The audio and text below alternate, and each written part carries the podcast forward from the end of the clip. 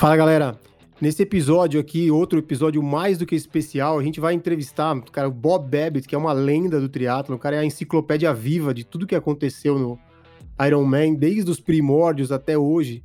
Cara, tem tudo na cabeça, tudo que aconteceu, ele sabe quem ganhou, quando ganhou, como ganhou, o que aconteceu.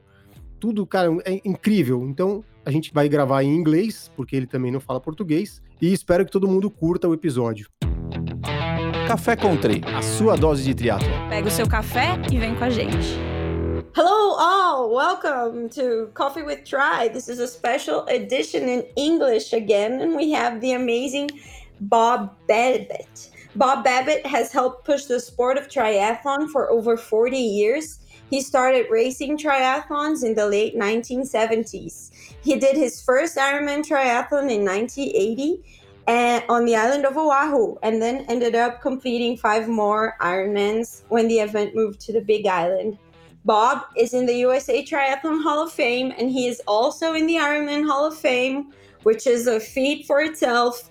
And his work ranges from being the co founder of Competitor Magazine and also of CAF, the Challenge Athlete Foundation. And he also has the show Breakfast with Bob and Babbittville. So, I mean, every triathlete in the world has probably heard a show from Bob sometime in his life. And I know we should insert the Poncho Man and his ukulele here. so after uh, after we record, I'm gonna ask our producer to insert a little bit of the ukulele just right now.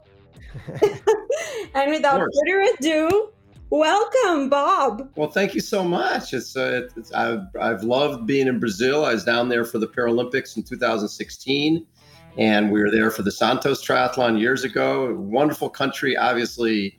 Fernanda Keller and so many great Brazilian athletes have uh, have done great things in Kona before. Well, Bob, I I, I just like to to say that I'm very honored that you're with you have you here with us.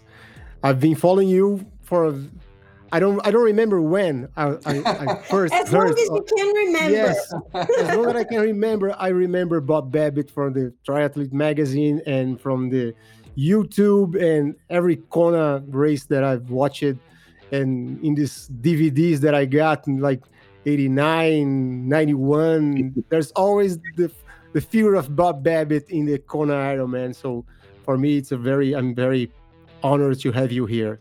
Thank you very much. Appreciate it. As Erica said, I think that there's not a single athlete, triathlete that hasn't seen or heard of your interviews. In the 1970s, tri- triathlon was just starting. It's a very new sport. Mm-hmm. We we ha- we also have an episode here. Our first episode was about the triathlon history, and we said uh, the first triathlon, I, I believe, it was 74 or 78. 74. And 74 in San Diego. And tell us a bit about how the you started your relationship with triathlons. Well, the sport started in San Diego. And it was really there was a group called the San Diego Track Club, and so triathlon didn't really start as its own sport. It was sort of something to do that wasn't just running. So they go to a little place called Fiesta Island, where I still ride today. There's actually a plaque at the beginning, at the start of the island, commemorating the first ever triathlon there in 1974. But people, the runners would meet at uh, Fiesta Island and do a little. It was a, a run, swim, run, swim, ride, just sort of mix it up. Know, it was really just a workout. And next thing, you, and I think the first trophies were bowling trophies because they didn't have a triathlete or it might have had a runner on it. Um, and then um, in those early days, it was Scott Tinley and Tom Warren and a lot of the folks who lived in San Diego and all the hardcore runners. And then two of the people who had done those early races in 1974, John Collins and his wife Judy, they John had been reassigned. He was in the military to Oahu, and they were doing. They were with the swim group down there. They were with the run group down there, and they had just finished doing a run around the island of Oahu called the Perimeter Relay, and it was an article in Sports Illustrated, which was a big sort of the Bible of of sport back then. And the article said that Eddie Merckx, the five time Tour de France champion, was the greatest endurance athlete in the world. And these guys just finished this run around the island, and they're like, well, wait a second. You know, why, why isn't the swimmer who's the greatest athlete? Why isn't it the runner? And John Collins got up in front of this group and goes, We're going to find out once and for all who the greatest athlete is. We'll take the Waikiki Rough Water Swim, which is 2.4 miles, the Around Oahu Bike Ride, which is 112 miles, and the Honolulu Marathon, which is 26.2 miles. We'll put all three of them together and we'll call the winner the Ironman. And then he promptly forgot about it. And one of the guys who worked for him at the at the shipyard was like, "Mr. Collins, when are we going to do that iron thing, sir?" So, kicking and screaming, he uh, he put on the first event with 15 idiots on the beach in in uh, in Souci Beach, and the, the big picture behind me is actually not the 78 start, but the 1979 start with 15 starters and 12 finishers. So it looked very similar to that. And that was it. And a guy named Gordon Haller won the first race. And to show that Ironman wasn't the most serious thing in the world, uh, the guy who won it, Gordon, was a taxi driver. And what he would do it, to train, he only swam uh, like a couple of times going into the race, but he was a 227 marathoner. He was a real athlete. And so, in between his taxi drives, because he didn't own a car, he would go for a two mile run after every time he dropped somebody off. And he sent me his training log leading in the Ironman. Some days he did that eight times, six, seven, eight times a day. So he was running uh, like 180 miles leading into that race, into the Ironman, but swam once and rode his bike twice. So, and then the guy who was leading the race, a guy named John Dunbar, was 20 miles into the marathon and his crew ran out of water. Back then, you didn't have aid stations. They ran out of water, but they had beer. So he figured he would just drink beer. And that's when he got caught by Gordon Haller, who ended up putting 30 minutes on him between mile 20 and 26 as John was sort of bouncing off of cars running running through the streets of Waikiki. And Gordon Haller ended up winning his first ever, the first ever Ironman. And ironically, the following year, it was supposed to be a rematch between Gordon Haller and John Dunbar, the Navy SEAL and the defending champion. And Dunbar showed up wearing a Superman outfit and they were taking photos of them shaking hands. But what they didn't count on is a guy from San Diego named Tom Warren who beat both of them the, the waves, this photo from 79, you can see the palm trees blowing in, in, the breeze. And it was it was really howling wind. They couldn't get many boats out there to protect the swimmers. Well, Tom Warren was one of the top ocean swimmers around, and he was a collegiate mm-hmm. swimmer. So he put 20, 30 minutes on everybody out of the water, and he never looked back. And he won that second ever Ironman. But more importantly, that same magazine, Sports Illustrated, they came and covered the event and even though those only 15 starters and 12 finishers, they did an eight page feature story on this crazy event on the island of Oahu. And that led to 108 of us coming the following year. Myself, Dave Scott, mountain bike legend Ned Overend, who was my roommate at the time. But you know, mountain, he became a mountain bike legend, but mountain bikes didn't even exist back in 1979, 1980. You know, he was a mechanic at San Diego Suzuki here and eventually he found the real sport for him was was mountain biking but that didn't happen then it happened later so you saw the sports illustrated coverage on this yep. crazy thing and you showed your your roommate and you both decided to join the race the following year we had met rock climbing down in mexico and uh, we were living in a little apartment down by the beach and read this article and you know, we didn't have a clue. We we went for we borrowed. We didn't own bikes, so when we went for a ride, we were starting to think, well, it's 112 miles. Maybe we'll average 10 miles an hour. We're going to be riding in the dark. So when we bought bikes at a police auction, my bike had been burned in a fire. So the whole back end was charred. It cost me $75. so I put panniers, sleeping bag, and tents on the bike because I thought you swam 2.4, rode 56, camped out, rode back the next day, and ran the marathon. I didn't know you did it in one day. It was we nobody really knew. You couldn't go online and find out how to do this silly stuff. You just had to sort of wing it. And uh, so my bike had flat proof tires. It had a fuzzy raccoon seat cover. Um, had you know, we didn't know how to use the, we had, back then you didn't have clip in pedals. You had these things called cages and you sort of shoved your tennis shoes in there. And I had, you know, just khaki shorts with a belt and a long sleeve shirt. And I actually, what did I have? I had, I don't know, it's around here somewhere, but I was number three I was given number three, and it wasn't because I was. Oh, here it is. It wasn't because I was seated. It was because there's number three. Because I sent my twenty-five dollars in third. I was the third person to send my twenty-five dollars in, so I was given number three. Twenty-five dollars. Iron Man has gone very far. This is, this is the radio I had on my handlebar, so I could listen to radio while I was drive, riding around the, the island.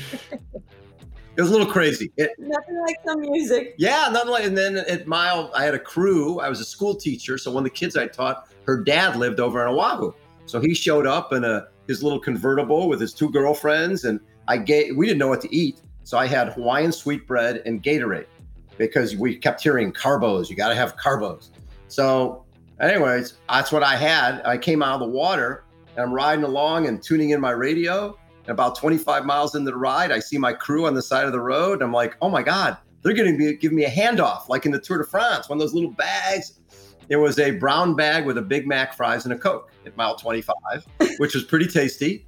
And then a root beer snow cone at about mile 90.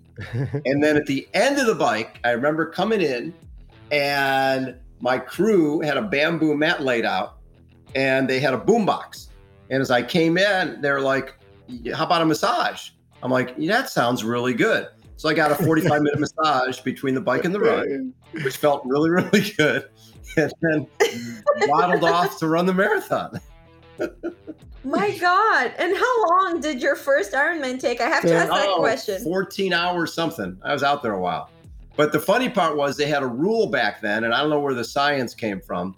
But if you lost 5% of your, they had scales. You had to get off your bike a couple times during the ride and then during the run. And if you lost 5% of your body weight, they pulled you out of the race. So mm. I So you will not dehydrate. Right. So I finished the bike, and then I'm like waddling through Waikiki, drinking Gatorade and eating Hawaiian sweetbread. And I get on the scale at mile five, and I can still remember the guy on the walkie-talkie as I'm standing on the scale. He goes, uh, "Can you give me that again? He's gained five pounds. You can't gain it." that, was, uh, that was a little bit of an eye opener. Meanwhile, Ned, his girlfriend was his support crew, and she lost him like two miles into the bike. And when she found him at mile 90, he was drinking out of sprinklers in the median strip, 90 miles. into the bike Oh my. God, poor Ned. Poor Yeah. Ned. Out there a while. Yeah. But yeah, and then the best part was we're coming up Diamond Head, which is about mile, you know, 21, 22, and then you're going to drop down into Kapiolani Park to finish the race. And my crew is behind me with their little convertible because no roads are blocked off. You can do whatever you want. Crew is behind me with their lights, their headlamps, headlights on me as I'm running up Diamond Head. And I started thinking, this is so cool. There, this is I never thought I could do this in one day. And there's gonna be there's gonna be bands at the finish. There's gonna be all sorts of excitement when I get there. I can't wait to see cheerleaders. There's gonna be everything. I come down into the park, and all I see is a light bulb above my head and a chalk line across the road.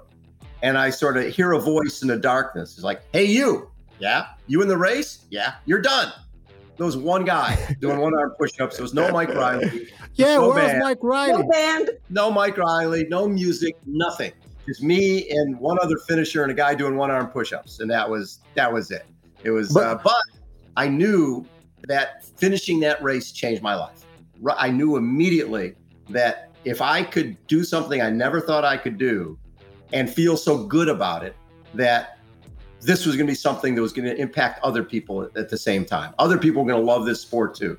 So when I came back to San Diego, I tracked down a guy named Mike Plant, who had a magazine called San Diego Track Club News and had changed the name to Running News. And I convinced him, based on the 108 idiots who had just done this event, to change it to Running and Triathlon News.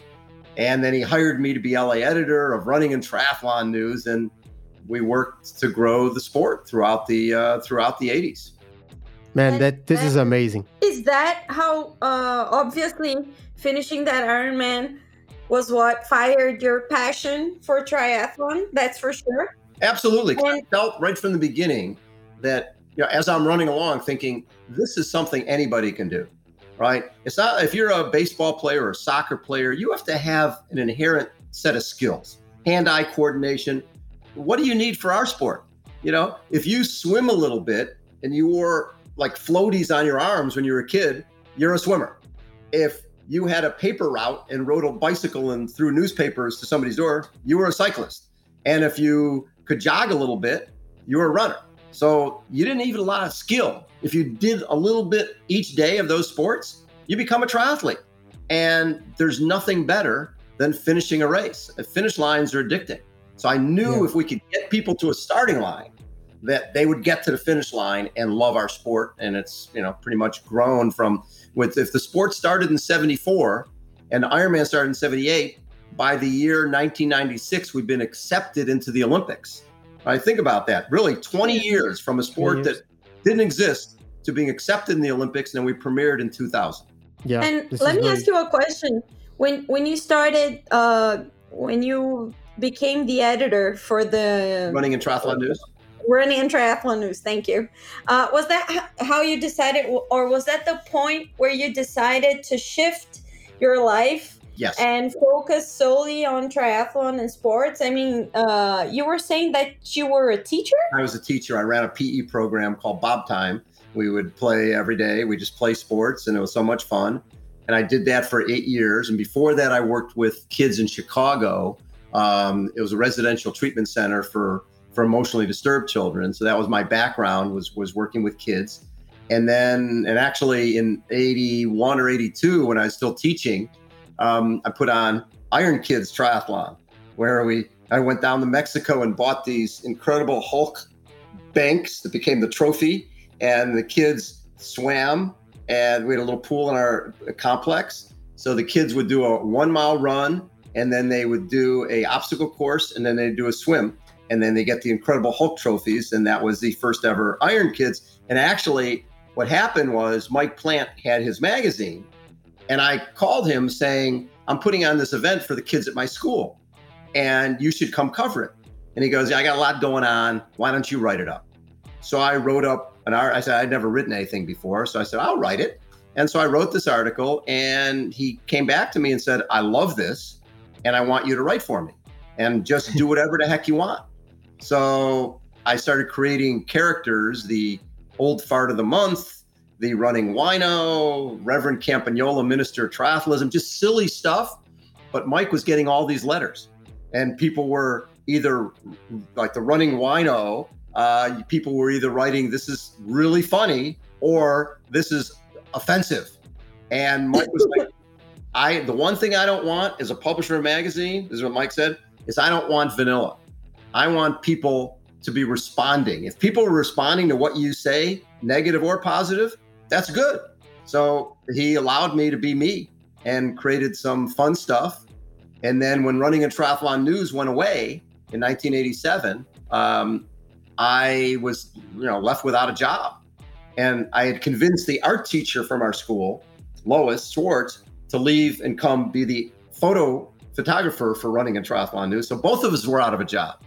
And we had met with a couple of magazines after running a triathlon news ended. They were both cycling magazines and said if we did something that combined running, triathlon, and cycling, a magazine, people would really enjoy that. And both the publishers told me the same thing.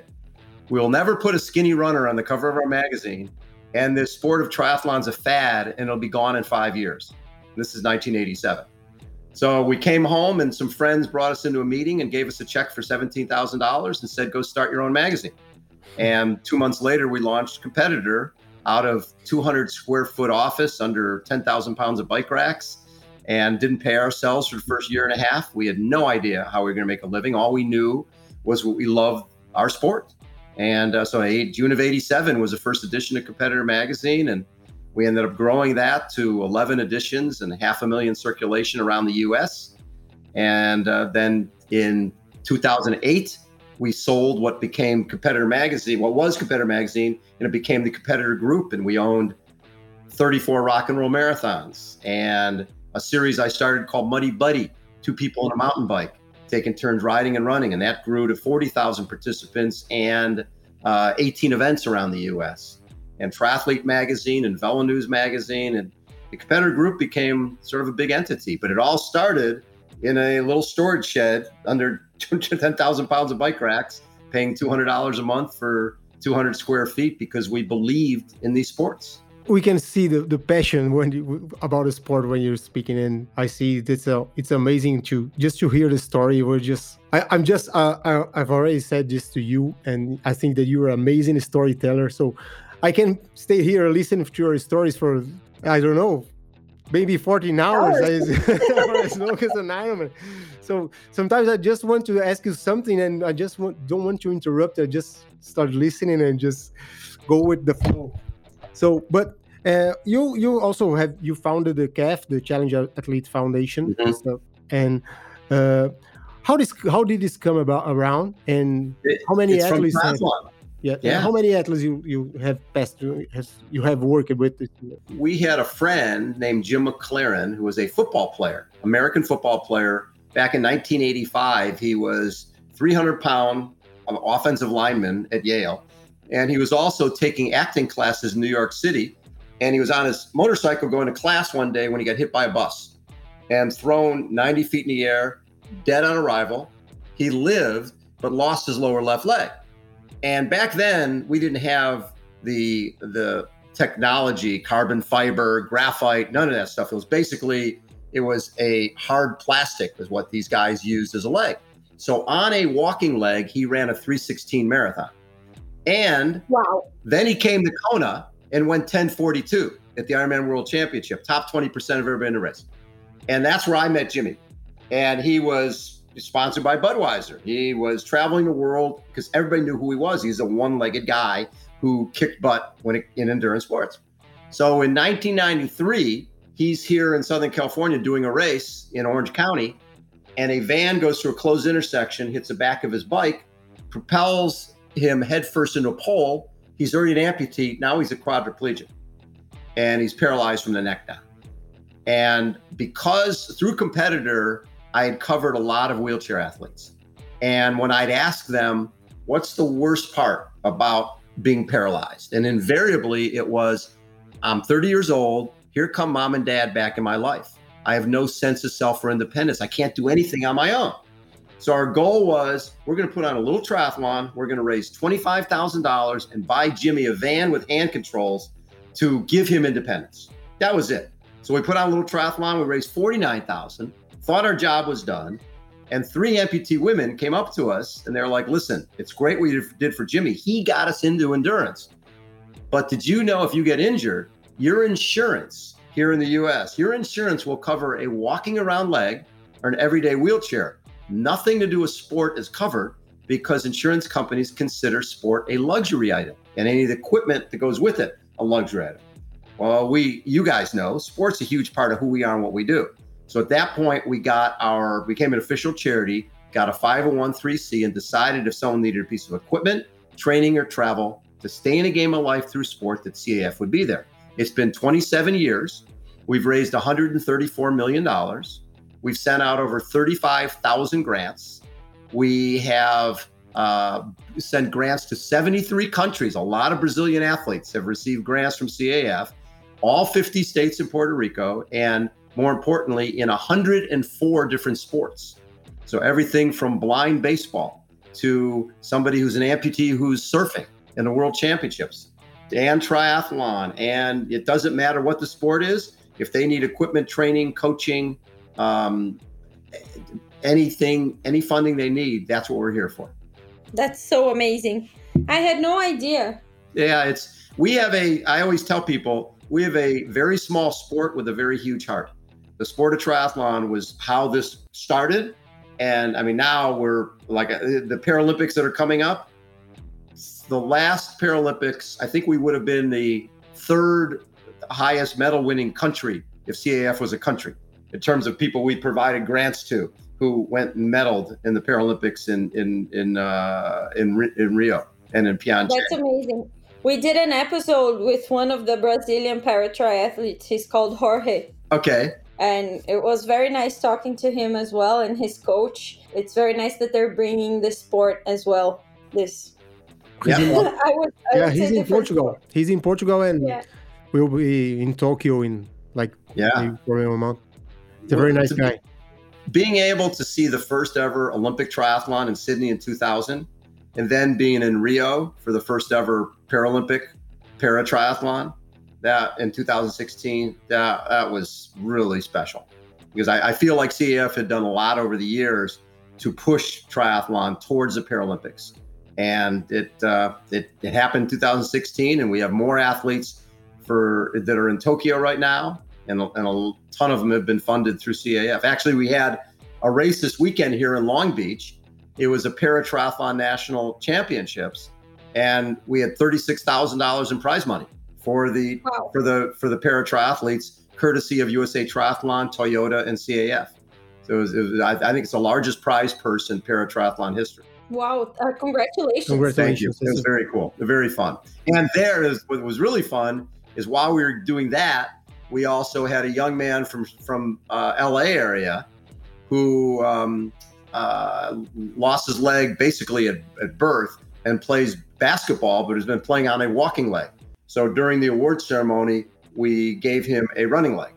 Uh, so he'll be able to play basketball now with a running leg, and that'll make a huge difference in the way he plays. And those a running leg from Össur, those are basically fifteen thousand dollars because they have to be specifically fitted to that athlete.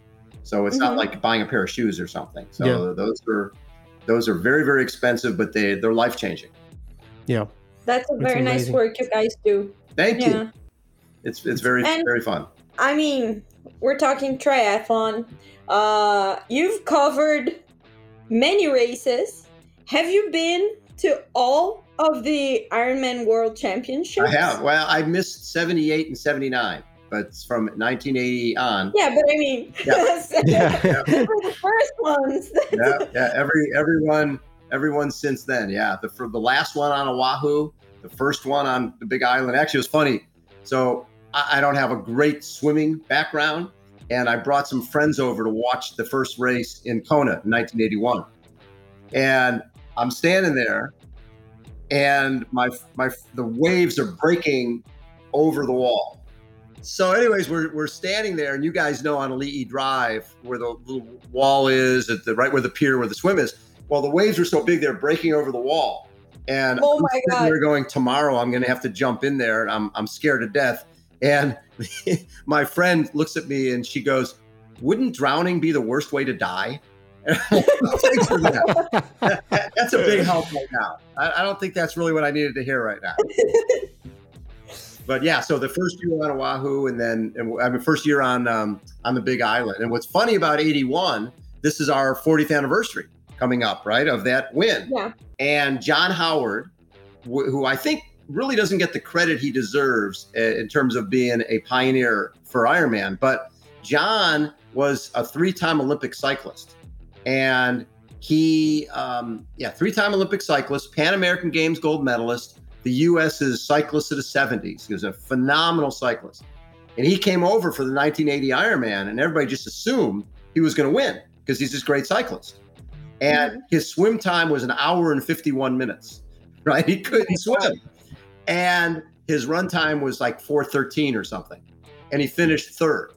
So the following year, and it was great because Dave Scott, who was a more well-rounded athlete, won the race and went 923 when the course record was 1115. So the fact that John Howard didn't win as a single sport specialist, I think was really important. And then what he did is he went home and he learned to swim. Actually came to San Diego. And then he became a better runner. And in 81, he won the first ever Ironman on the Big Island, of Hawaii got it. but now he was a triathlete. He wasn't just a cyclist. And then the woman who won, Linda Sweeney, she had no idea that you change gears. She had she used she did the gears. whole race in one Yeah. gear. Yep. She came out of the water and she put her, she had a basket. Actually, she has a basket on the front of the bike and came out of the water. Like a kid's bike? Yeah, yeah, yeah. And put wiped herself off with her towel, put the towel in the basket, and rode the 112 miles. Right? she had a cassette player playing White Punks on Dope for 112 miles. Right, that was her favorite song. And her boyfriend, a guy named Tom Hunt, who went on to become the American record holder 10,000 meters uh, on the roads.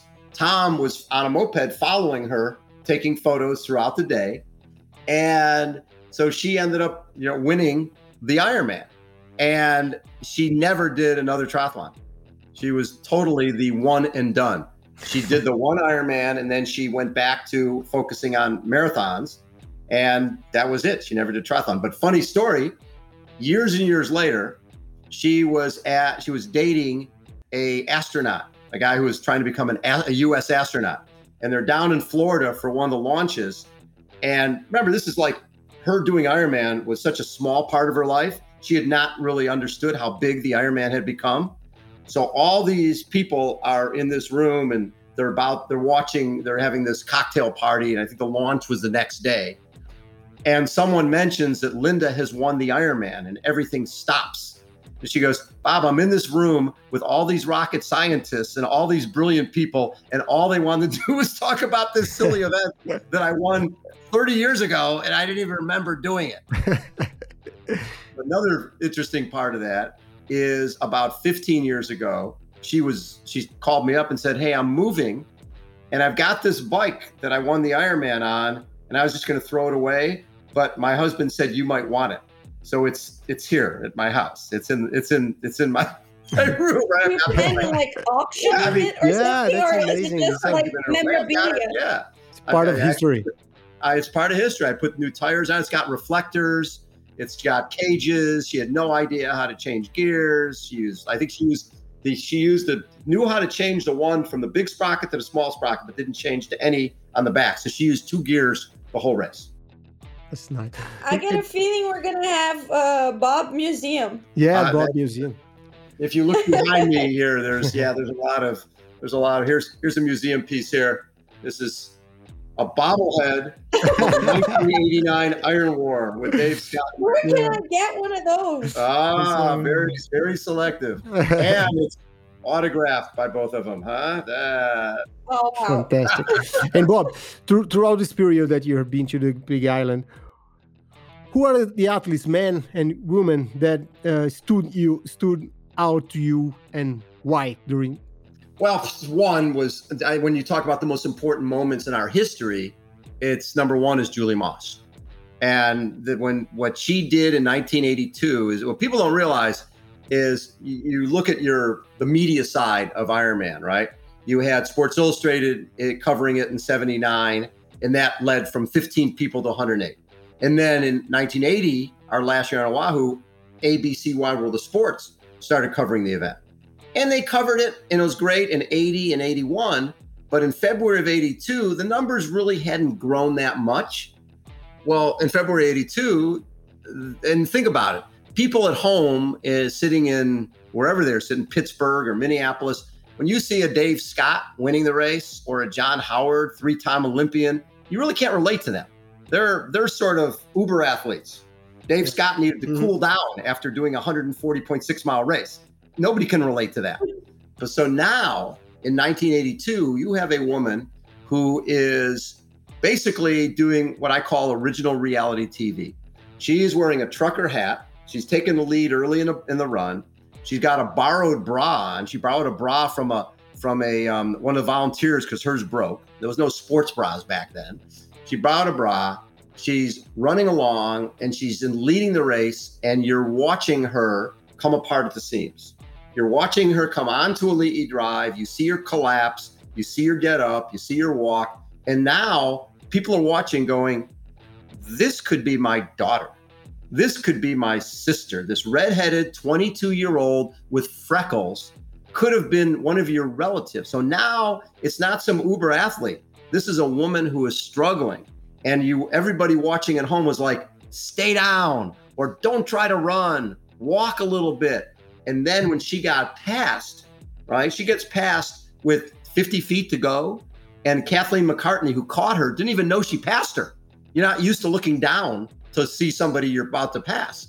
So Kathleen comes across the line and she's jumping up and down when they tell her she won. The camera zooms back and you see Julie on all fours crawling. And you see her collapse on the finish line with a smile on her face, her arm across the finish line. They put a lei around her neck, put her on her stretcher, and carry her off. And then Wide World of Sports went to cliff diving. They left that when Julie was being taken away. So people watching at home had no idea what happened to her. So the back then we had these things called phone lines. The phone lines at ABC Wide World of Sports lit up to the point where they had to fly Julie and Kathleen to New York the following weekend to be on ABC Wide World of Sports with the uh, with Jim McKay, who was like the main commentator back then, to assure the American public that this sport doesn't kill people. I mean, these remember these two girls were 22 years old. They're both college students. They, have never been to New York before, never been in a limo before. They're sitting in, in Wide World of Sports, and all of a sudden, all these people are like, "What is it about that finish line that's so important that someone will crawl to get there?" And how do I get some of that in my and be happy and be happy and with be a smile on her face and do it again and again and again. exactly. And how do I get Nice some of that? kiss.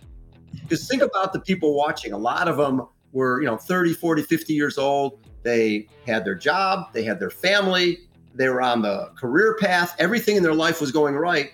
But that passion part, that I need to do something that people consider impossible. That Were you there, Bob? Like, did you see I, her? no, I was racing. I was racing. I came in like an hour later, and it was still sort of a pall on the and people. Kathleen McCartney talks about coming around the corner on Lee Drive when people usually going crazy and cheering, and it was deadly quiet because they had just watched Julie struggle. They had just watched what happened, and it's it's you know it was it was it is funny because we kept hearing until we saw the show, we didn't really know what happened. We kept hearing that you know Kathleen just ran by this woman who was dying and you know just stepped over her. And you know so when you finally saw it you understood. Another interesting part about this is a woman named valerie silk was the race director. And she took over the event in 19, after the 1980 race and she brought it to the big island she knew that if this thing was going to grow it had to get off of oahu because you couldn't block off any roads there so she brought the event to the big island and she did the deal. She continued the deal with ABC, Wide World of Sports, to cover the event in 1982, 81, and 82. So before the race in 82, she gets a call from a production company called Freewheeling Films out of Colorado saying, Hey, we would like to come and cover the Ironman. And Val goes, Well, I, I don't think I can do that because I have an agreement with ABC exclusive. And uh, they, the guy from Freewheeling goes, Oh, it's not a problem. We're good friends with ABC. So she goes, oh, Okay. Well, it was a problem. ABC didn't want them there. And so throughout the day, the ABC guys were complaining about the guys from Freewheeling Films.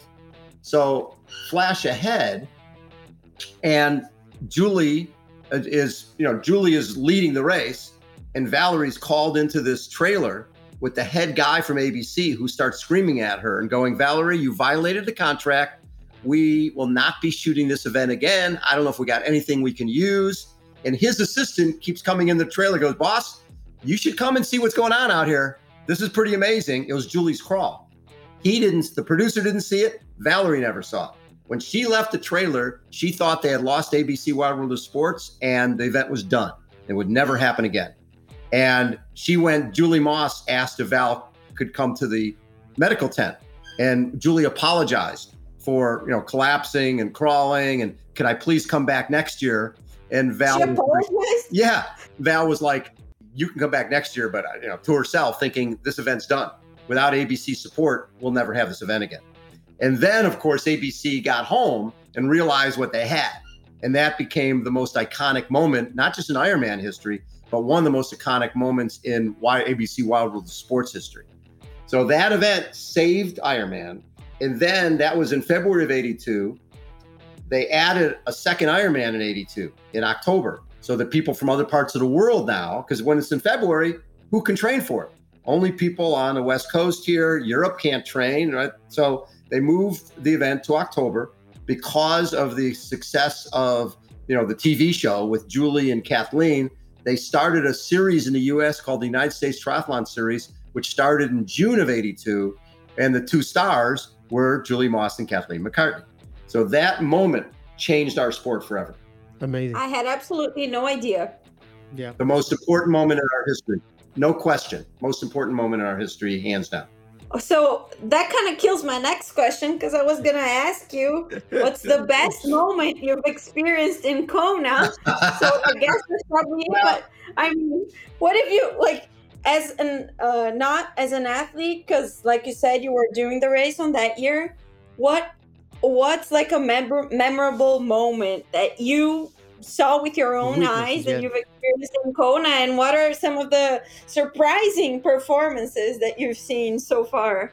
Well, the number one surprise for us was probably in 2007 when we had this woman from the UK who had just won Ironman Korea, but who cared about Ironman Korea. And she came over and looked like she had used some, you know, duct tape to tape her logos on her jersey and just killed everybody. It was Chrissie Wellington.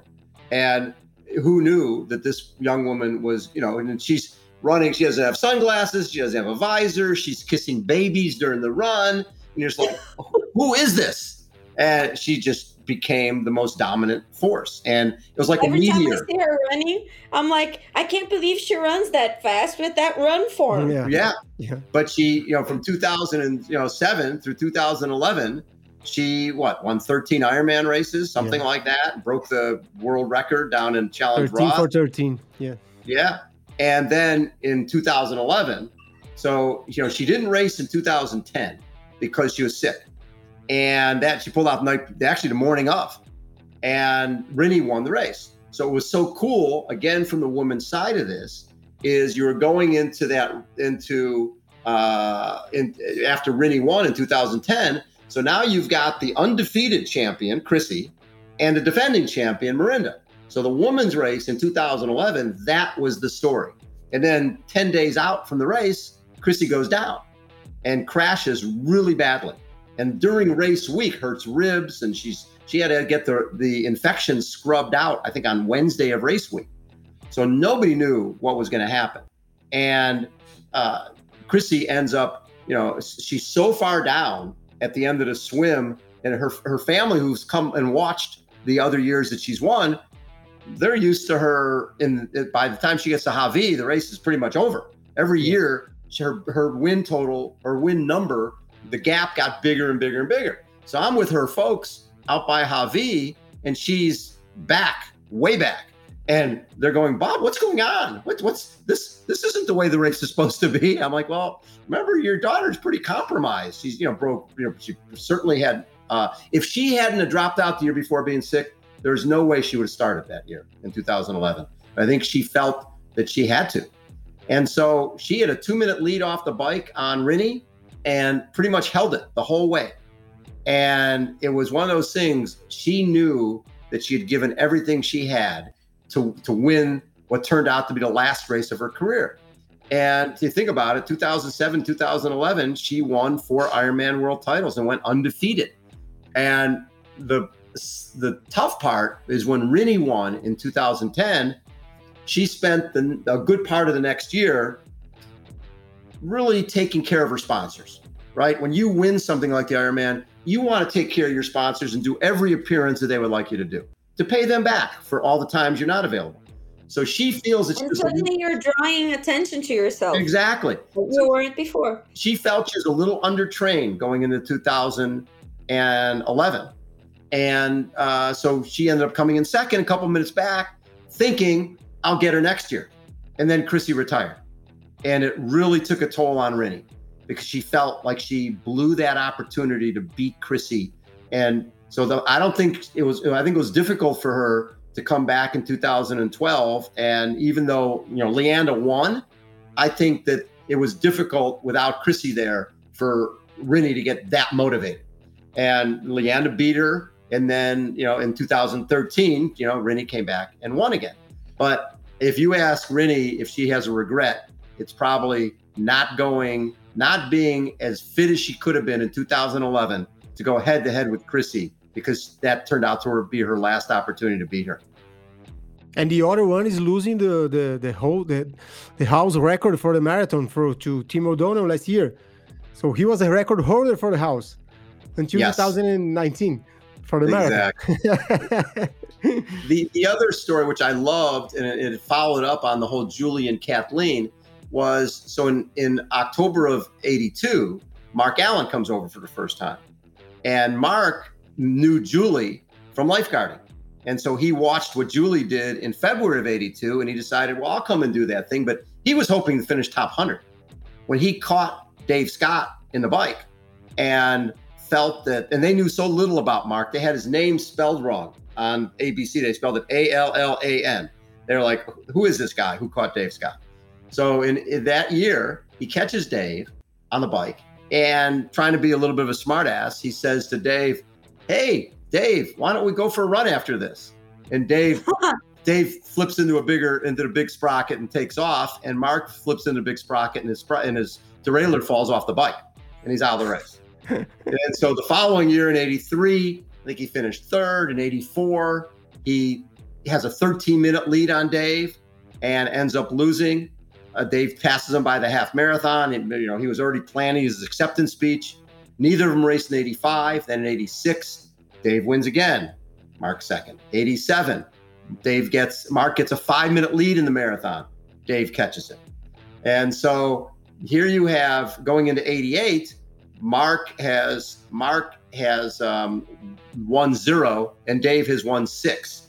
And Mark was considered the best guy on the he'd won these triathlon 10 times.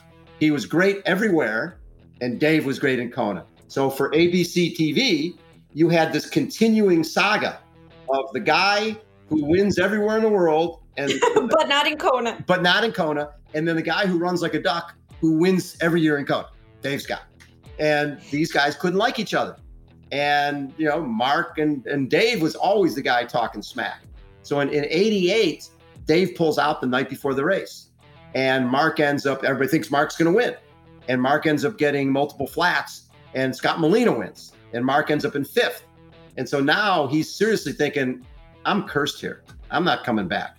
And finally, he decides, okay, I can't win this race the way I win Nice by, by doing six hour training sessions. If I want to win this race, I've got to be able to race for eight hours. I got to do eight hour training sessions. So that's what he did. He went to New Zealand in early 89 and he did these eight hour training sessions. And then on race day in 89, and actually, I remember calling Dave and trying to set up a photo shoot with Dave and Mark for the cover of Competitor Magazine. I called Dave. This is March. The race isn't until t- October. Dave, I want to do a photo shoot of you and Mark. And Dave's like, not a problem. Have Mark come here to, to Davis and we'll we'll do the photo shoot. And I call Mark, who's in Boulder. Mark's like, not a problem. Have Dave come here to Boulder. We'll do the photo shoot. so they weren't getting together. So I got our photographer to take a backdrop and drive to Davis and drive to Boulder. And we composed this cover of Dave and Mark, Showdown on the Kona Coast. And then on race day, you know, these guys is like, I'll wear green, you wear yellow, we'll look good together. They were one second apart after the swim, one second apart after the bike. They're running side by side for 23 and a half miles. And here they are. The course record at that point was 828 that Dave Scott had done in 86. And on that day, Dave Scott went 810. The marathon record was 249. Dave Scott ran 241. So on the best day that Dave ever had, Mark Allen was a, a less than a minute faster, but he went 809. Dave went 810, and that became Iron War. Became the greatest race in the history of the sport. And it was based on the fact that 82, 83, 84, 86, 87, 88, 89, all those events culminated in the greatest race that we've ever seen on the Kona Coast. I love watching that race while I'm in the trainer. That's one of my favorites. Yeah, it's the best. So here's something that here's here's a, a interesting thing. When I, when I was writing my book on that, um, it turns out that going into the '89 race, uh, you guys probably know that there's a a, a legend, Ma- Madame Pele from the Big Island. She doesn't like you to bring lava home from the Big Island. It's considered a curse if you bring I, a lava home. And when you talk to people at the Lava Museum, at the Vol- Volcano Museum, they have a case filled with lava and FedEx packages and letters saying, Dear Madam Pele, I'm so sorry I brought lava home. My brother was killed in a car accident. Please take this lava back and end the curse on my family. Well, it turns out that Mark Allen's mom had brought lava home earlier and had no idea until 89 when she heard about the curse she brought the lava back, and Mark never lost again.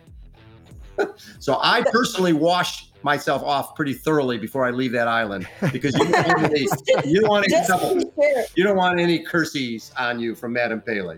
None of that stuff. For sure not. For sure not. And Better- better uh, safe than sorry.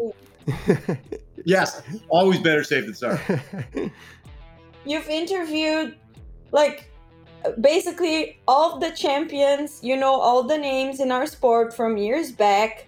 Um, is there an attribute or some kind of characteristic that you would say is always present in these athletes or in the way they behave? Yeah, they they don't. They'll never. They Never give up. They well, they never give up, and Lionel's the Lionel's uh, sentence. Exactly. Never give up. exactly. Uh, they they never give up, and they they their belief in themselves. And what I love is when athletes reinvent themselves. I mean, Dave Scott was considered the swim bike guy. Well, you know, then he became the best runner in the sport. You know, was running you know 240, 241 off the bike. Um, and you look at uh, uh, Craig Alexander. He won in 08 and 09 by being there in the swim, being there in the bike, and then running away from everybody in the marathon. He had a formula.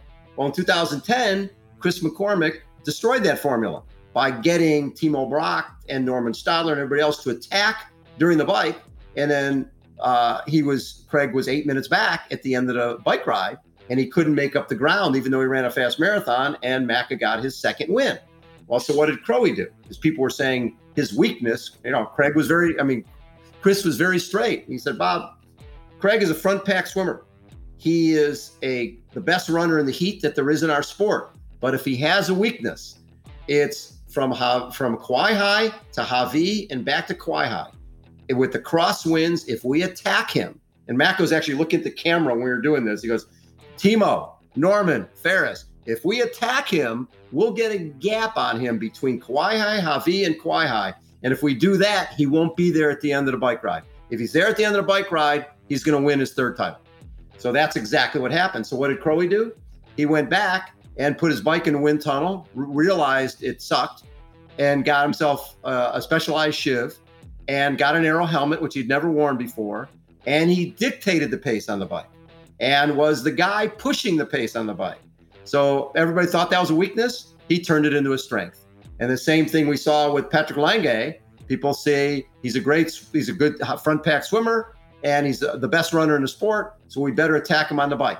So he goes down to Texas and he rides 417 and basically says to everybody out there, I think I can ride the bike. In the past, for my two wins, maybe I didn't have to. Now I do, and now I will. I, I thought Beto was gonna ask something, but I can go No, that's- on. I mean, good. I have a lot of questions. I was just gonna speechless. say, I'm just I'm how, just listening how do you today. know? how, how do you remember everything? I mean, my memory sucks. You must be, you must have like a notebook. Do you have a notebook or something with like all these numbers and names and everything? Or uh, actually, I've got a my whole behind me. I've got all these different uh, books of all for all the interviews. Yeah, I do keep okay, notes- okay. keep notes on everybody. But uh, uh, you know what? It's it's a passion. I, I love the athletes. I love what they bring to the table. I love when athletes. Re- uh, Paul Newby-Fraser had to do the same thing. When when you know she realized when she collapsed in 1995 that she was always winning the race with the swim and a bike and holding on in the marathon. So she decided going the 96 race. I'm not going off the front. I'm going to mix it up with everybody, and I'll I'll try to win it a different way. So she did. You know, she went into it thinking, I don't care if I win or not. I'm not going to go off the front. I'm just gonna I'm gonna race like everybody else. And then she comes off the bike with Natascha Badmann, and the two of them it was Natascha's first time there, and Paula won the race on the run, which is something nobody ever thought she would do. So that that to me is a real champion when they reinvent themselves and win, show they can win multiple ways. Yeah, and Bob, and during this period, uh, what are the same changes that you notice in the in the athletes that come to Kona? Are they younger? Are they more experienced? What's what's, the, the difference from the old the old guys from the, the guys today? You know, I think probably the biggest difference, if you look at even that 89 race where, you know, Dave and Mark swam around 50 minutes, they ran 240 and 241. Those times stand up today. It's the bike. And Mark's fastest time was 428 in Kona. Now they're going, what, Cam Wurf's gone 408, right, 409. And routinely, guys are going 414, 415. So you're taking 10, 12, 15 minutes off of what those guys did on the bike. The biggest change has been how people attack the bike, how people train on the bike, the bikes themselves, the technology, Yeah, the wheels. What is Frodeno gonna bike this year? He just biked what 355, yeah. 355. So I mean, it, Kona's a different animal, but Yeah, yeah, it's not sure. too long before, depending on the right day, someone's going to go sub four on that bike ride. Yeah, like which year was it that there was absolutely no wind? Was it 2018? It could have been. I think it was. Oh, the- 19, because, well, both of them, because I think Patrick broke Yeah, the course record Patrick, in yes. 18, and then uh, Jan broke it back on, in 19. Yeah, So, but uh, then that's the big thing is, and that is trickled, not trickle down, but I think the fact that it used to be Dave Scott and Mark Allen didn't share what they were doing in training. You know, people in the running guys as well.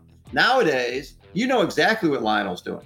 You know exactly the wattage and and uh, how many hours they're training and what their heart rate is and their sweat rate. And I think that just all the age groupers know what those guys are doing. So, and all the other pros know. And they're basically saying, yeah, here it is. You feel you can do this? Have fun with it because it, it takes a special talent to do that. Probably that, that's probably one of the bigger changes in all of endurance is how the elite guys share all that information going, uh, I'm not scared of people knowing what I do. Let them go try and duplicate it. I know how hard it is. And it's, it's not, not I think easy. it's also kind of like a necessity for nowadays because athletes have to expose themselves on, on social media and everything else, Yeah. and I think that's like part of the package. It is. That they kind of have to do that to draw attention to themselves and It's and people are curious i mean everybody wants to know what what the pro athletes are doing and some of them are stupid enough to say oh i can do that too Well, what, what I think is is great about what's tougher because Mark and Dave and those guys didn't have to worry about social media. They didn't have to worry about finishing their workout and going and posting and and basically On being Strava. their own media outlet. And uh, I think it's way harder to be a pro today just because of all the other responsibilities to Yeah. all your sponsors to your you know all the people have access to you and are asking questions and want to know answers you, you have to allow a lot more time than athletes did back in the day. Back in the day, it was, did you win Ironman? Did you not win Ironman?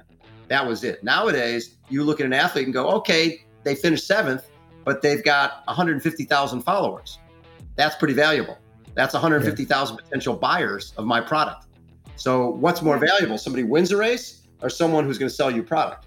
Yeah. It's, uh, you know, they got a YouTube channels and their Instagram and they all have to- exactly. they have to manage the time better. So it's not training and resting. So yeah, there's a lot of that's a discussion we always have Yeah. here in, in portuguese here in brazil because in brazil specifically uh, some amateur athletes have gained a lot of followers. uh, followers yeah. on Notoriety, Instagram yes. and the social media, and some of them are very famous, like a lot more famous than the pro athletes, Yes. and they win more stuff and they get more stuff from brands and everything Right. else than the pro athletes, the Brazilian pro athletes do. And it's an issue for us here. Well, and I think But that, anyway, that's but it's interesting because I remember back in the day, I was interviewing. Uh, it was a sports agent by the name of Murphy Reinschreiber who represented Paula Newby-Fraser and Paul Huddle, and and back at that time, Erin Baker and Paula Newby-Fraser were the two best. And I said to Murphy, I said, Murph, Paula and Erin would be considered the two best in the world. Paula has way more sponsors than Erin does. Why? And he and the go, this is relevant to the, today too. He goes, all you're entitled to in terms of any type of money is the prize money associated with a race.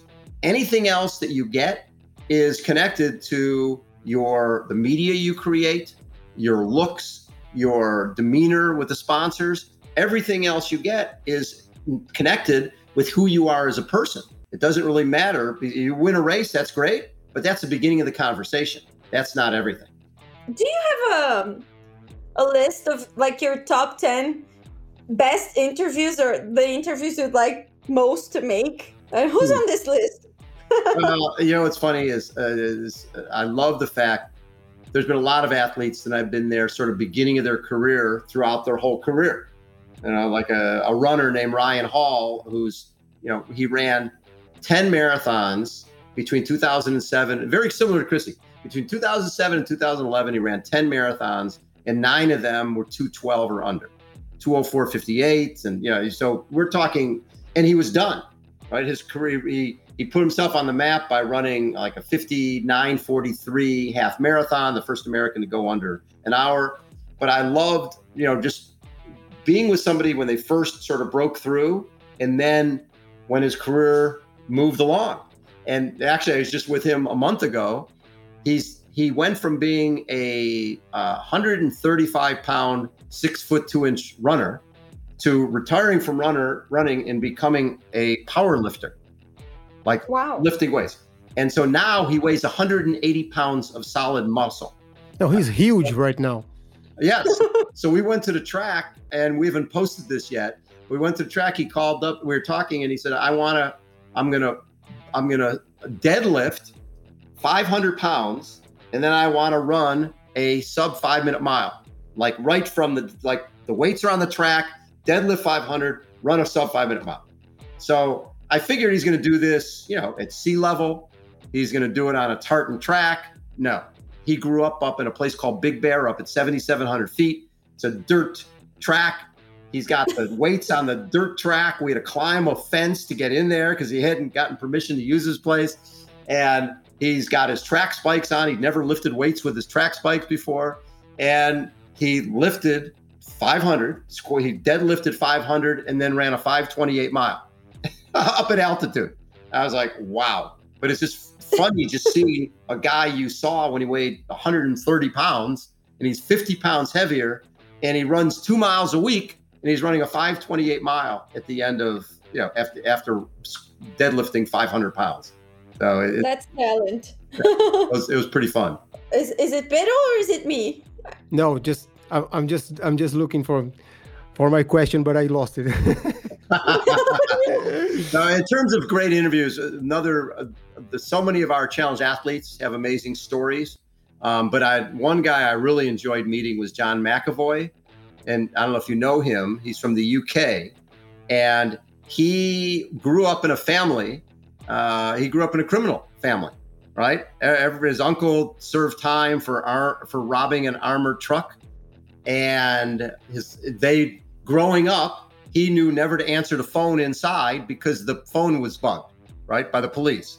He knew that's the way they grew up, right? He got his first gun when he was 16 years old. First president was a, was a gun when he was 16 years old. So he got arrested for armed robbery when he was 18. He got five years, and then he got arrested again for another armed robbery. And this time, because of his family background, he was given a double life sentence.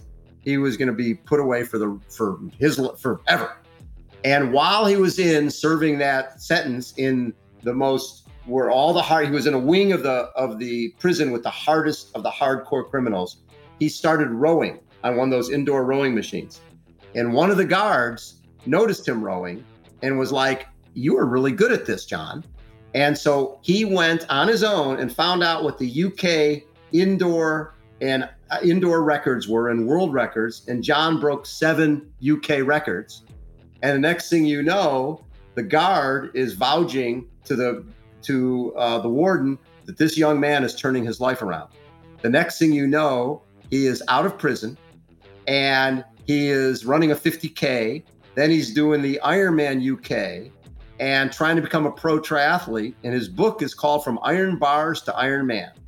And just that whole transformation and the fact that this guard and he and the guard travel around Europe to talk to prisons about not giving up on prisoners because you never know when they're going to turn their life around.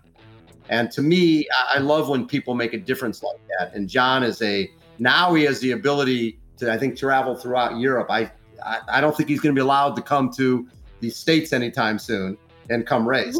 But uh, he is his story is amazing, and he's just a, a really special young man who understands that he's been giving a given a very special gift with a second chance, and he knows he can't go anywhere near family members who uh, obviously took him down the wrong path. That's an amazing story. So Yeah. what a what a That change. one's up on Babbittville, John McAvoy, and actually it's up on. I did a not quite Kona edition interview with John as well uh, in under our Breakfast with Bob. So yeah, he's he's very special. We'll try to That's we'll link it on our episode. Yes. Thank you. We Yeah, he's Yeah.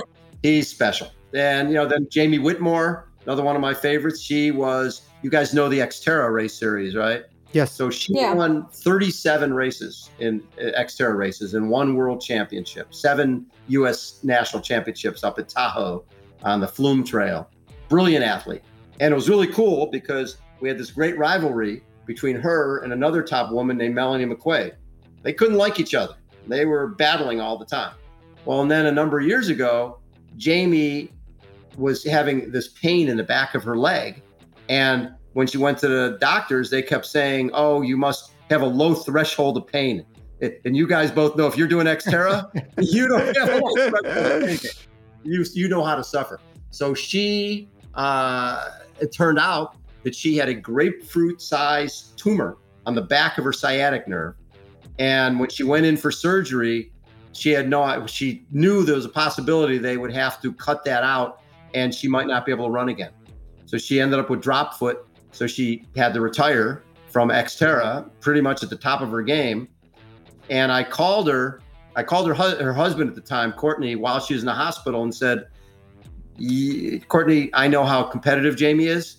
You need to tell her about parasports. You know, there's a thing called the Paralympics. I know as a little girl, Jamie always wanted to go to the Olympics in swimming. Then she wanted to go in running and then she ran in college, but she was never going to be good enough. Well, in parasports, you never know. She found paracycling, and in 2016, she won a gold and a silver in Rio with her. You know, she while she was going through all the cancer stuff, she kept getting sick. They couldn't figure out why she kept getting sick, and she was in the hospital. And went to the emergency room one day, and they wanted to do. They said, "Well, look, just do a, a urine sample." And she's like, "You guys have so much of my urine. You don't need any more with all the operations." I'm like, "Just do it." Turns out she's pregnant with twins. That's why she was sick after she had gone through all the cancer stuff. So her two little boys were there or at the uh, in Rio to watch her win a gold and silver medal. And Wow, that's isn't that that's amazing? amazing. And Yeah. that's yeah, Jamie Whitmore. Just just sometimes you can have two athletic careers, and we see that right now with a woman na- from Australia named Lauren Parker. In 2015, she was on stage with us in Kona. She was second in the 25 to 29 year old division. She went pro Mhm. in 2016.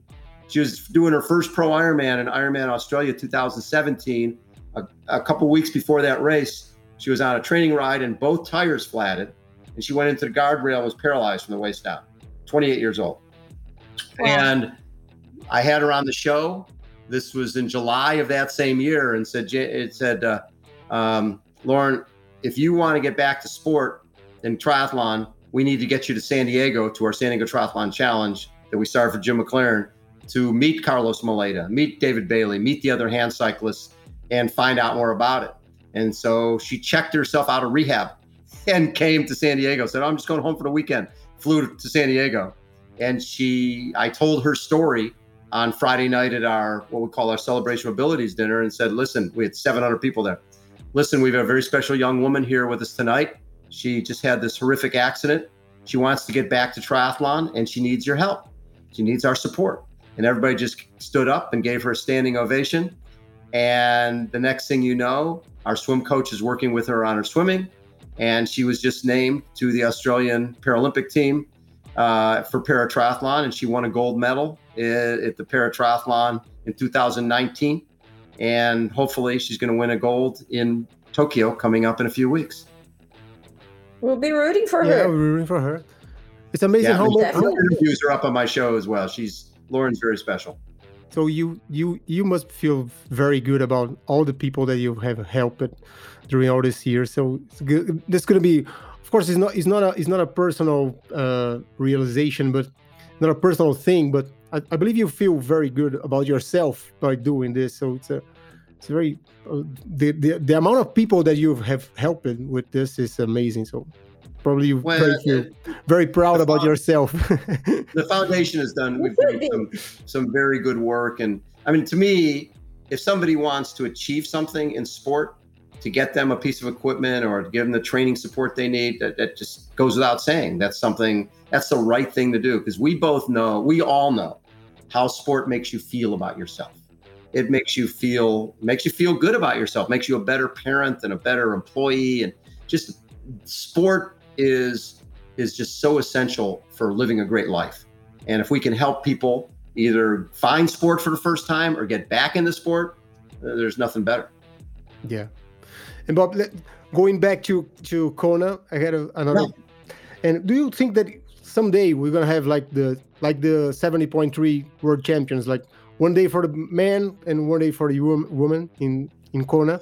You know, it's so funny because we talked about that. The problem I think they have on that island, and I think it'd be great. Can you imagine doing, you know, a Saturday and Monday or a Friday and Sunday? You know, I don't think you can do them back to back. I think you need to take a day off in between. But it'd just be a matter of when you're on these little islands, your support network, your volunteer network is so small. And to have those guys do two days would mm. could be really tough. You know, because that's it is a full time job you know the directors that Diana Bertsch is a race director. The directors do such an amazing job to be able to go to the well, and I, I I would love to see it for the island to fill up those hotels for men one day and women the other day, and sell a lot more hotel rooms and more restaurant business because that island needs our help. But you know, and hopefully that'll happen sometime. You know, I think uh, there's really no reason why not. I, I think I was in Nice when they did the women one day and men the other, and it was spectacular. I mean, the race has changed so much already. There was like uh, in the beginning, very few people. Now we have I don't know how many athletes. Yeah, have a few uh, there for sure. Starting, yeah, starting on the race, and then at first everybody started swimming together, the men and the women, and then uh, they separated the men and then the women, and now we have uh, swim starts by age group. I mean, I think it's definitely definitely a possibility. Yeah, there, I mean, there really is no reason why not. I mean, you really could divide it up that way, and if you wanted to, you could do. You really could just do a certain number of age groups. Uh, you know, if you're going to do, you you you know, you sort of have to do it that. I was going to say add a third day, but I think you really want to do it as a. Um, uh, Three days. let's let's much. do a week. Let's take Do a we? month in the corner. Yeah, let's take a month. I think that's what's so cool about this new, you know, what was the Challenge USA, now Clash USA, the events at Daytona Speedway and Miami Homestead. What's great about those events is you're on a racetrack. You could do those events at night. You can you can block you're, you're you don't have to worry about blocking off roads. They're incredibly safe. So I think that's sort of one of our the moves for the future. Right now, they're going to do four events in 21, 22 and then the goal is 15 events at different racetracks in the US and uh, uh, Canada uh, with by 2023, 2024. So I, I love that. And I think you're absolutely right because you could do, you could have people racing in the morning, in the evening. You could do bike races. You could do long, long runs, you know, ultra marathons. You could do everything. And like you said, it's totally safe. Totally safe. I mean, yeah. There, there's also the possibility of an accident, but yeah, you're not going to get hit by a car, which yeah. is yeah. Yeah. Okay, I think we, we've talked a lot. I wanted to to bring the our bonking hour, which is what we call this special little moment in our show where uh, we always ask our guests to share an embarrassing moment that he has had during racing or during training. Uh, I, I bet. I bet you've seen also a ton of shameful moments from athletes yep. during all these years. So, if you could share sure. some of the moments that have stuck to your mind, those are shameful moments. yeah, it's interesting. So, uh, I was just talking, I was just interviewing this woman who puts on the Santa Barbara Triathlon, which is an event that's been going on for 40 years. And in one of the early Santa Barbara races, that they would send the relays off with the the relays. Everybody went together because there weren't that many people and this was a, I think it's a mile swim, a 40 mile bike, and a 10 mile run. And I had a really good swimmer and a really good cyclist. So I was doing the 10 mile run. So when I took off on the run, I'm leading, right? I'm leading the race. And I'm like so excited to be leading this thing. And Scott Tinley, who's obviously two time Ironman world champion, and this is early 80s, So he's, you know, he's won, he's won the Ironman in 82 and he's the legend. And I'm running along and ST and I are good buddies, but he loved terrorizing me any way he could. So as I'm going through, one second I'm waving to the crowd leading the race because they don't know I'm a relay. They think I'm winning. I'm waving, and next thing I know, my shorts are around my ankles because Tinley has just caught me and pulled my shorts down around my ankles.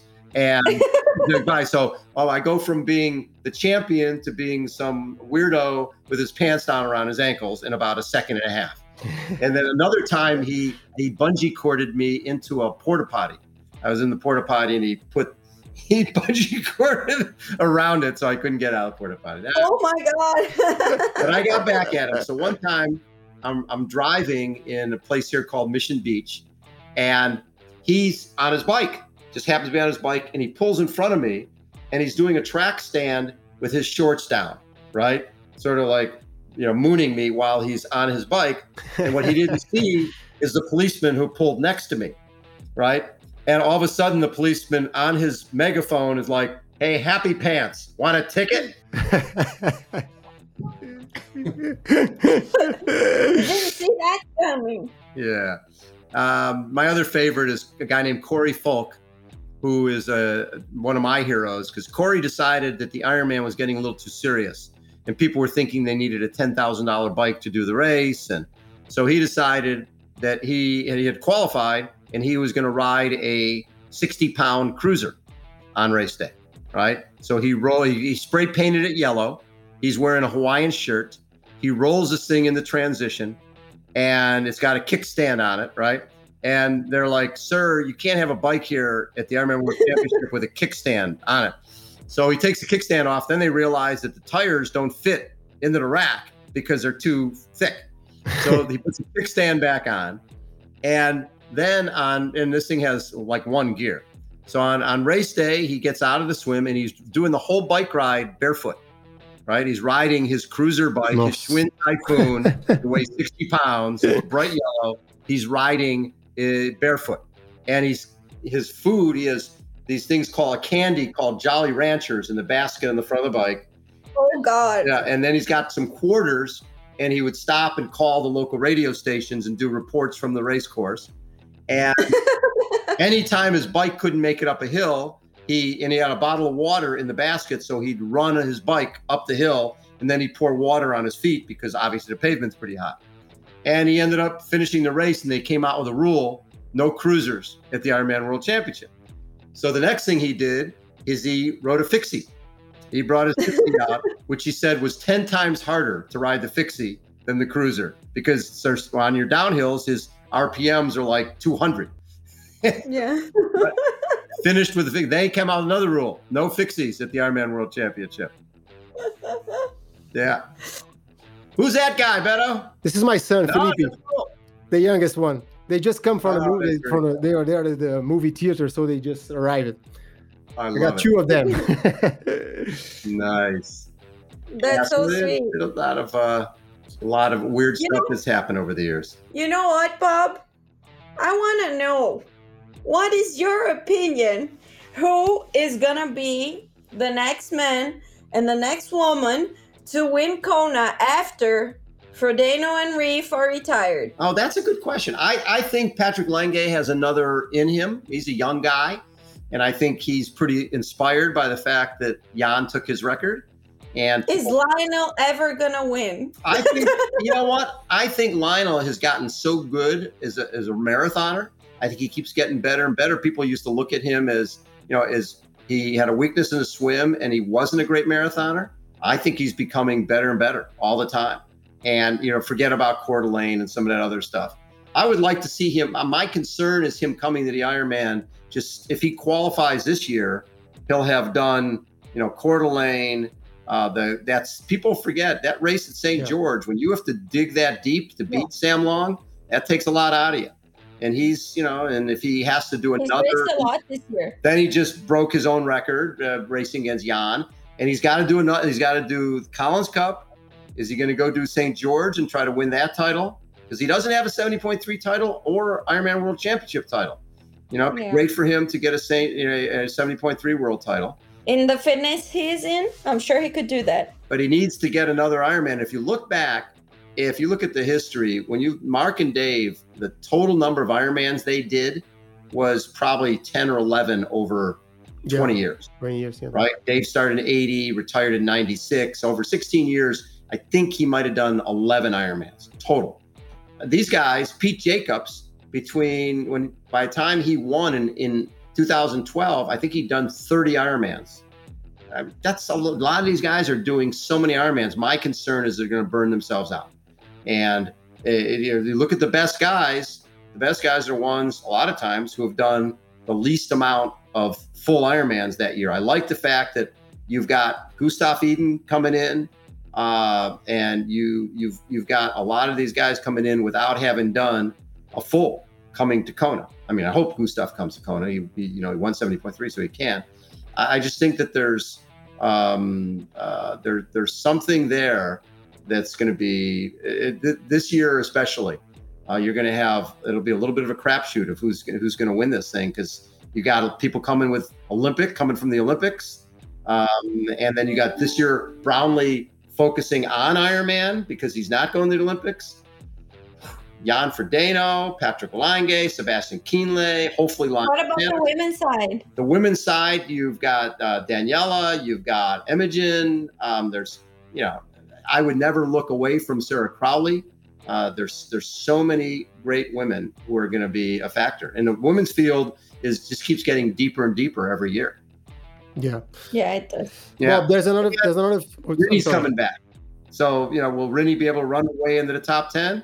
I don't, I don't see why not. I'm a big fan of Tim and Rinny, Yeah, and are- I'm a big fan of Reeve. So, yeah, Yeah, and T.O. getting second, that was a huge breakthrough, and there's really no reason. He, what I love about Tim is he's not afraid of the moment. When he saw that there was a chance that he can go into the lead on the bike, he didn't he didn't think twice. He went for it and, Yeah. and took that Yeah. lead. So no, I I'm I'm so excited. And then you know you've you've got uh, so many of the guys who've uh, like Daniel Baekkegard finished 15th in 2019 with he had I think his handlebars were broken. I can't remember what, but he still ran sub two, uh, run sub sub three hours in that bike ride in that run, finishing 15th on not a good day. And we've seen people. I think Ben Hoffman went from 15th to second, and we we see Yeah. people making those big leaps from you know 10th, 12th, 13th, 14th up into the top three or top five. And Lucy, obviously, I and think anyhow, yeah, Annie anyhow, I think if you looked at what Lucy has done this year, and if I was going to pick triathletes of the year for this year, I would say Sam Long because of the variety of stuff. Look at he's got second at Xterra up at what Xterra, yes. 8,000 Yes. yeah. Uh, plus what he did at St. George, plus what he did at Coeur d'Alene. He just was so measured in Coeur d'Alene. He he did everything right. It's like he's learning as he goes. Um, and he's so young. he's He's, too young, so yes. young. I mean, He's so young. how many he's- years does he have ahead of him? as long So as he doesn't do too many fulls. He's got to keep that under control. And he's got Ryan Bolton as his coach, and Ryan is phenomenal. He'll keep him under control. Lucy, if you look at everything from the virtual racing to jumping into a, an ITU race and leads and being right up there, she has been so phenomenal all season long. I, I and if people looked at a weakness, they would say, okay, she's not a great runner. Well, she's a great runner now.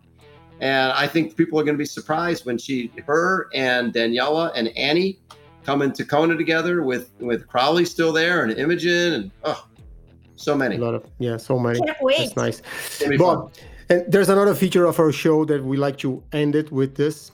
It's uh, it's- we call this uh, the triathlon idols, and where our guest says one one idol that he has in the sports as an athlete or a coach or somebody that have influenced him in to, in the sport. So I'd like you to share your your idol. Of, if you, if you Well, could, my- my idol was my my mentor, Mike Plant, because Mike was the guy who wrote the book.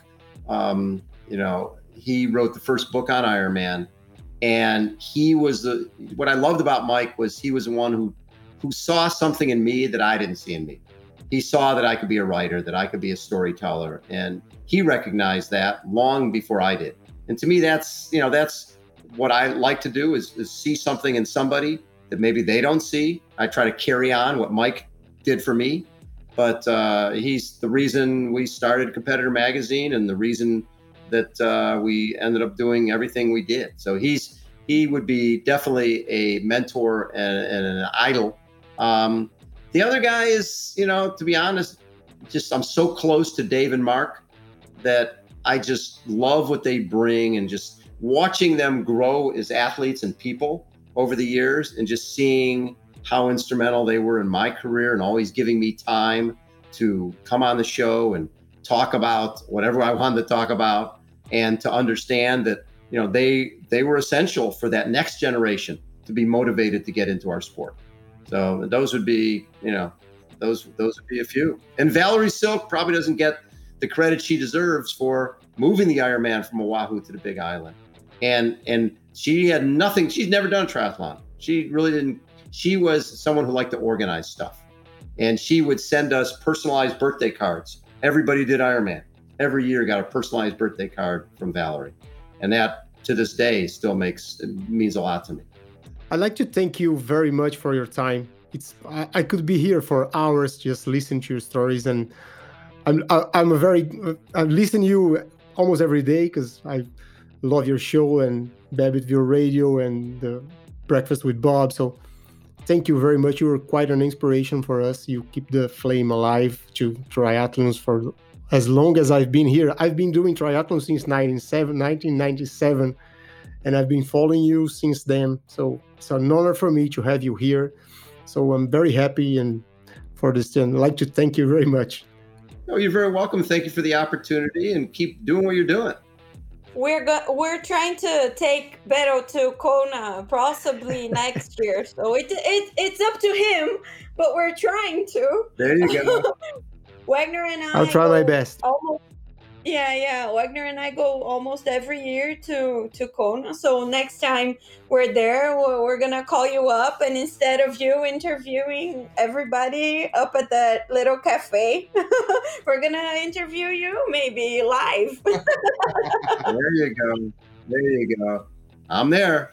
Hopefully, hopefully we'll we'll have a great year this year. It'll be a lot of yeah, fun. for sure. Uh, Bob, thanks again so much for your time, for your stories, for sharing everything with us. This has been amazing, and I hope that uh, you liked talking to us, and that maybe we can call you up again next time. We'll do uh, Bob Babbitt number two.